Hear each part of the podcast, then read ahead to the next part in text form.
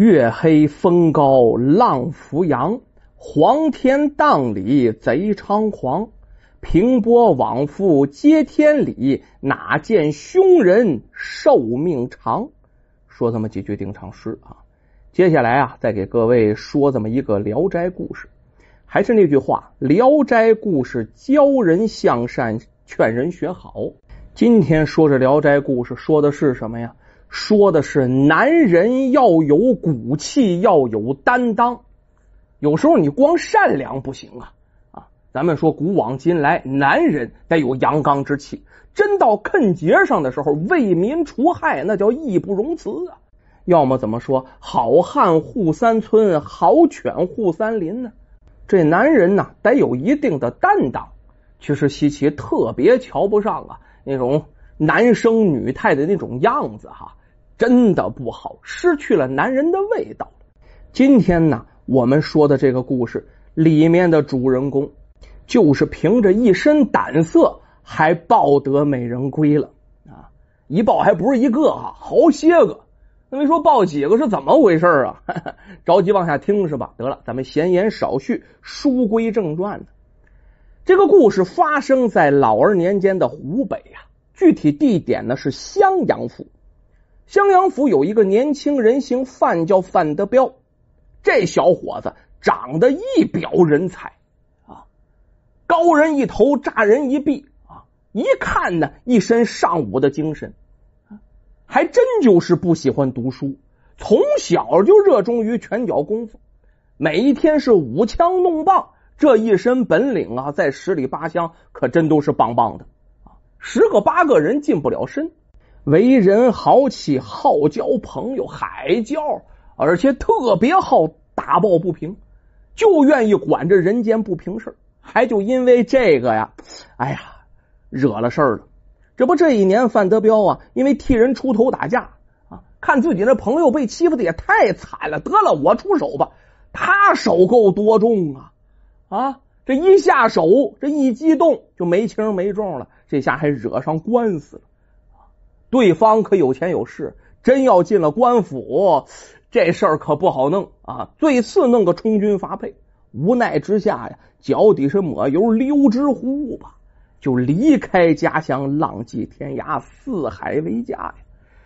走的时候啊，他替出头的那位朋友哭着送他呀：“兄弟呀，你这是为了我呀，你这是为了我，这是有家不能回呀，我得怎么报答你？”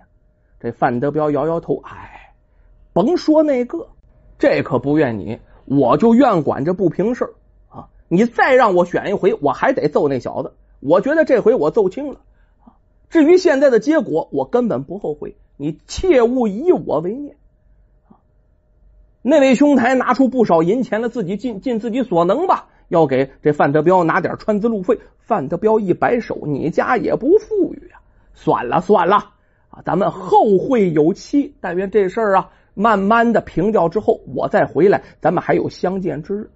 就这样，范德彪转身离开。他的那位朋友看着范德彪的背影，挑大拇哥，真英雄也呀！搁下他那朋友回家怎么过日子，咱不提。那么范德彪离开家怎么办？咱没说吗？啊，浪迹天涯，四海为家。那平常总得吃饭呢。好在他有一身武艺呀。哎，平常可以以打猎为生，做了一个猎户。哎，抓些山猪啊、野兔啊，这都能换钱。小日子过得这也是挺悠哉、挺快活的，自己觉得挺嘚儿。有这么一天，范德彪啊上山打猎，远远看头野鹿，这可好，这野鹿真拿下了，这可值钱呐！啊，八叉大野鹿啊，那头顶上啊。啊，鹿角值钱，鹿皮值钱，鹿血值钱，鹿鞭值钱，鹿肉也值钱。这野鹿要被我拿下了的话，哎呦，我多少天都不用忙活了啊！这腰包啊就肥起来了呀。嗯，于是他跟着野鹿就进入深山当中。这跟来跟去，跟来跟去呀，有时候远，有时候近，他就没看这天色啊。这天色是渐渐灰暗。咱们说山里呀，好多猛兽都是夜间出没。这范德彪追着追着，阵阵冷风吹过，而且这耳边就响起了虎啸猿啼之声。这风往身上一打，这范德彪机灵灵打了个冷战，这才清醒过来。哎呀，我这追哪儿去了？追的也太深了呀，这太危险了呀！现在再去找那野鹿啊，在夜幕的掩护当中，也不知道跑哪儿去了。范德彪心想：我得离开。可是，一看就这个点儿，就这时间，我下山也来不及了啊！这可怎么办？他环顾四周啊，哎，真不错。远处啊，影影绰绰有一个建筑。哎呀，这有房子不错呀！我晚上可以在里面躲避躲避。他连忙啊，奔着这个建筑就过去了，打算过去投诉啊。他以为是个人家啊，或者是个寺庙什么的呀。哎，就走过去了。走近了一看啊，这范德彪一抖了手，有点失望。为什么呀？这是一个破的都不能再破的山神庙啊！啊，这地上哪儿哪儿都是尘土啊。这墙啊倒了一大半了，而且你再看这屋子里啊，各种各样动物的痕迹啊，而且动物排的便、尿的尿，这这这散发出难闻的气味啊！这范德彪皱着眉头巡视一圈，想来想去，这地方经常有野兽出没呀，很有可能啊，晚上就有野兽住在这里呀，这可太吓人了！我睡着睡着觉，大狗熊、大老虎来了，这玩意儿谁受得了啊？不安全呢，可是出去这儿也不安全呢。想来想去，哎，有办法了。没说嘛，他功夫好啊啊！这破庙啊，中间那大柱子还在，他攀着那大柱子爬到屋子房梁上了，在这房梁上闭眼休息，这就好多了。一般野兽它上不来呀，你说老虎它不能上树，狗熊也不能上树啊，哎，这比在地上休息可踏实多了。咱们书中代言呢，得亏他上了房梁啊，要不然呢，还真就出事了。范德彪这头还没合上眼呢，就听啊，由远及近传来了一阵嘈杂的声音，脚步声啊越来越密，似乎有一队人马正朝这山神庙进发呢。这范德彪心里一惊，深山老林里呀。怎么会有人经过这儿呢？难道是打家劫舍的强盗？不能啊！或者是或或？难道？脑子就在往这妖魔鬼怪方上想啊！这范德彪摇摇脑袋，心想：我怎么这么倒霉呀？嗯，住在哪儿不好，住在这儿怎么碰上些这个呀？你要说不害怕，那是假的，强压着心头的那丝恐惧啊。大气儿都不敢喘呐！从上面往下窥视的看来的是谁？时间不大，这队人马就走进了山神庙。打头的是两个穿着黑衣的小厮模样的人，手提着红灯在前面开路。之后啊，十多个随从抬着滑竿，哎，就步入大殿。那位说什么是滑竿啊？其实啊，就是一个。这个咱怎么说？一藤椅左右啊，穿着俩大竹竿子，这就是滑竿啊，抬着能走啊。咱就说这十多个随从啊，怎么找的呀？哎呀，你再看一个个是相貌狰狞，脸上几出几入，凶神恶煞一般的啊。这晚上被人看着都能吓一跟头，胆小的直接命就没了。咱们且说呀，滑竿上坐着个老头啊。这老头头戴天冠，腰系红巾，身上穿着个明黄长袍，这举手投足透出一股威风之气啊！滑竿落地，他慢慢从滑竿走下来，坐在神台之上。其他随从左右分立两厢，对这老头是点头哈腰，极尽阿谀奉迎之能啊！那媚态百出。一看这个做派，这范德彪就知道了，就这啊，就这家伙怪模怪样的，那你不是人，一定是妖魔鬼怪。一想到这儿，妖魔鬼怪不收拾他一下，这可不行啊！啊，他指不定得害多少人呢。于是这范德彪壮了壮胆，深吸一口气，悄悄的从腰间取出一枚淬毒的梭镖。那位说什么叫淬了毒的梭镖啊？就是这镖头啊抹了毒了。这范德彪这手上是真有功夫啊！啊神不知鬼不觉，手腕这么一捻一抖，啪，就这只镖啊，像流星一般呢，噌就过去了。怎么那么准？正中这妖怪首领的胸口，噗，就钉上了。只听见声“妈呀”一声啊，一声怪叫，这妖怪首领啊，当即就倒在了地上，手捂着胸口啊，在地上来回折跟头。这下面这些小妖们顿时就惊慌失措了，跟没头苍蝇一般的乱叫乱喊，哇哇！咱也不知道他喊的什么呀。最后啊，抬着这头领又放到滑竿之上，几个人扶着仓皇逃窜。这些妖怪们跑了，一切又恢复了宁静。这范德彪看他们跑了，也没敢掉以轻心，没敢下来睡觉，还是闭着眼睛在房梁上闭目养神。等到天大亮了，这才敢爬下来。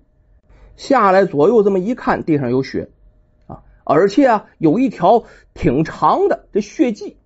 他顺着这血迹就追过去了，走的时间不长啊，也就是一炷香的时间。哎，发现一个黑黝黝的大洞，这血迹就在这洞口消失了。范德彪琢磨琢磨，这叫什么？除恶务尽呐！啊，必须得把这些妖魔鬼怪想办法给收拾了，要不然呢，指不定得祸害多少人呢。想到这儿，咬咬牙，深吸一口气，哈腰钻进洞里去了。这洞里啊太黑了，伸手不见掌，对面不见人。范德彪摸摸搜搜的前行，大约走了能有一盏茶的时间，眼前豁然开朗，只见一个非常大的洞府啊！这洞府还有大门呢，门口站着几个妖怪啊，有几个他认识，就是昨天晚上抬花杆那几个妖怪。守门人一看见范德彪，显得有点吃惊啊，这怎么出现人了呀？啊，上来就问：“你是谁呀？”这声音呐，特别恐怖啊。怎么跑到这里来了？这范德彪啊，嗨，脑子也转的挺快，谎称自己啊是郎中，我这进山采药啊啊！我一不小心误入洞府，哎，望众位多加原谅，我这就走。没想到看门人一听说是郎中，哎呦喂，立刻呀转怒为喜，哎呦，恭恭敬敬的让这范德彪站在门口，您稍等会儿啊，我进去通报一下。时间不大，这守门人又出来了。说啊，我这自家主人呐，昨天晚上被贼人呐伤害啊，这胸口啊受了重伤，希望神医能够帮着医治医治啊啊，这事后必有重谢。范德彪听完了，连连点头啊，装模作样的走进去了。哎呦，里面啊可是层层关卡呀，每到一个关卡都有人盘问，每到一个关卡都有人盘问。这过了好多个关卡呀，这才来到一个非常奢华的房间。进到这房间一看，一只老猕猴，双目紧闭，胸口啊缠着厚厚的白布，这白布还渗出暗红的血色呢。啊，在这床前站着三个非常漂亮的女人呢，正在为这老泥猴啊擦拭身体呀，啊服侍着老泥猴。看着范德彪来了，众人闪退一旁。范德彪上前检查了一下伤口，假模假式的又切了切脉。演的这叫一个像啊！这之后啊，一本正经的说：“呃，从伤口上看，显然是中了剧毒，性命难保啊！呃，幸亏遇到了我呀！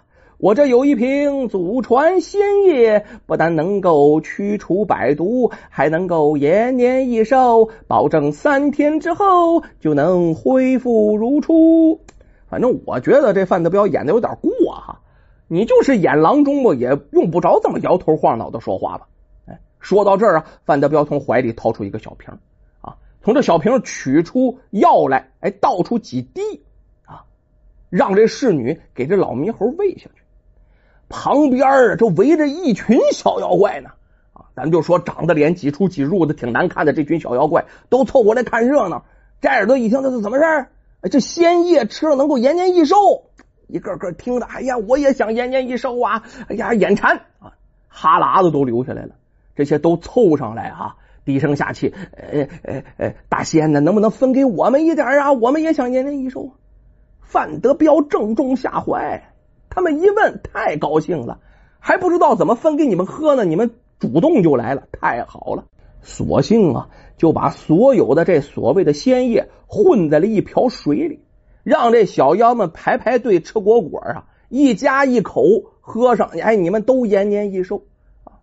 这小妖们唯恐分不到啊，有的人还多喝一口呢，想占点便宜。这范德彪看在眼里，心中啊阵阵冷笑，心想：喝吧，这所谓的仙液就要你们的命，这都是毒水。我这玩意儿是专门用来给缩标淬毒的，见血封喉，十分霸道。这进肚子里，大罗金仙都救不了你们。果不其然，这药还真厉害呀！没过多久，这群小妖纷纷倒地，七孔流血而亡。那么说，床上那老妖怎么样啊？哎，比他们强点有出气儿没进气儿了，多活了大约一炷香的时间。这之后啊，这老泥猴就领着他这些妖子妖孙们呐，全都升归纳世去了。路上有个伴儿，是不是？这也不寂寞。一看这些妖怪都这样的，这三名侍女大惊失色呀。跪在地上，鼻涕一把，眼泪一把，不停的向这范德彪哭诉。原来这仨女的真不是妖怪，是正儿八经的人类，被这猴子裹挟进山，这每天呢就伺候这老泥猴啊，有那么一点点不如意，好家伙，不是打就是咬啊，受尽蹂躏，生不如死。如今这畜生跟他的帮凶这些小妖怪都死了，这三个人愿意追随壮士，哪怕是端茶倒水、侍奉左右呢，也报答这壮士救命之万一。这范德彪哈哈一笑啊，跟这些女人说：“你们严重了，你们严重了，我一定把你们救出去，也就是了。”范德彪转身刚要走，要带着三个女人走吗？这三个女人且慢且慢，英雄啊！这些妖魔鬼怪可搜刮了不少财物，来吧啊！不能白来一趟，咱们把这些财物都拿走吧。在这些女子的指点之下呀，打开这妖怪的后面一小洞府，这里面全是金银财宝。拿来几个大包袱皮包了几大包袱啊，把这些金银财宝全都带出了洞府。临出洞以后，就这害人的地方不能留啊！放了一把火，把这妖窟就给烧了。范德彪带着女人就逃出了深山。这回到平地上啊，这范德彪啊没想把这仨女子留到身边都挺年轻的呀，挨个把这女人送回家。可是这三个女子回家，这家里人都异口同声的不要那女子，没法要。为什么呀？你被这妖怪抓走了，你说你现在还是完璧之身啊？说出去谁信呢？这给家里丢人呢。这女子到家门口啊，至亲骨肉都露出了厌恶之色，有一个算一个，这三家都这样，拒绝接收，不要这仨女子。无奈之下呀，这范德彪只好又带上这仨女子就离开了。你们都不要怎么办呢？再加上啊，这三位美貌女子反复表示要这一辈子跟随范德彪。这范德彪就问那老泥猴到底有没有对你你们做这不轨之事？这仨女子摇摇头，没有啊，成天欺负我们不假呀。但是这老泥猴啊，还真没有把我们怎么着。我们仨人啊，现在还都是完璧之身，可是我们家里人不信怎么办？这范德彪一想啊，得了吧。啊他们家里人不要，我要这仨女子，每一个人都挺好，秀外慧中，而且长得那么好看。我又大光棍一个，他们三个愿跟，那咱就一起生活呗。现在也不是没有钱，有钱买了一个挺大的宅院，大家呀就住在一起。凑了一天呢，摆了一桌挺大的酒宴，四个人一起拜了堂了。范德彪啊，这就算有了家了。要说这结婚以后啊，这仨女孩子真不错，不单长得漂亮。而且秀外慧中，性格还好，互相之间从来不吃醋啊！这一年以后啊，这仨女孩还都给范德彪生下一大胖小子。这之后，这一家人真是其乐融融的过上了衣食无忧的生活呀。咱们说呀，机会总是留给有心人。如果这范德彪没有胆量深入妖窟，没有智慧斩除妖魔。也不会抱得美人归，坐享上这奇人之福。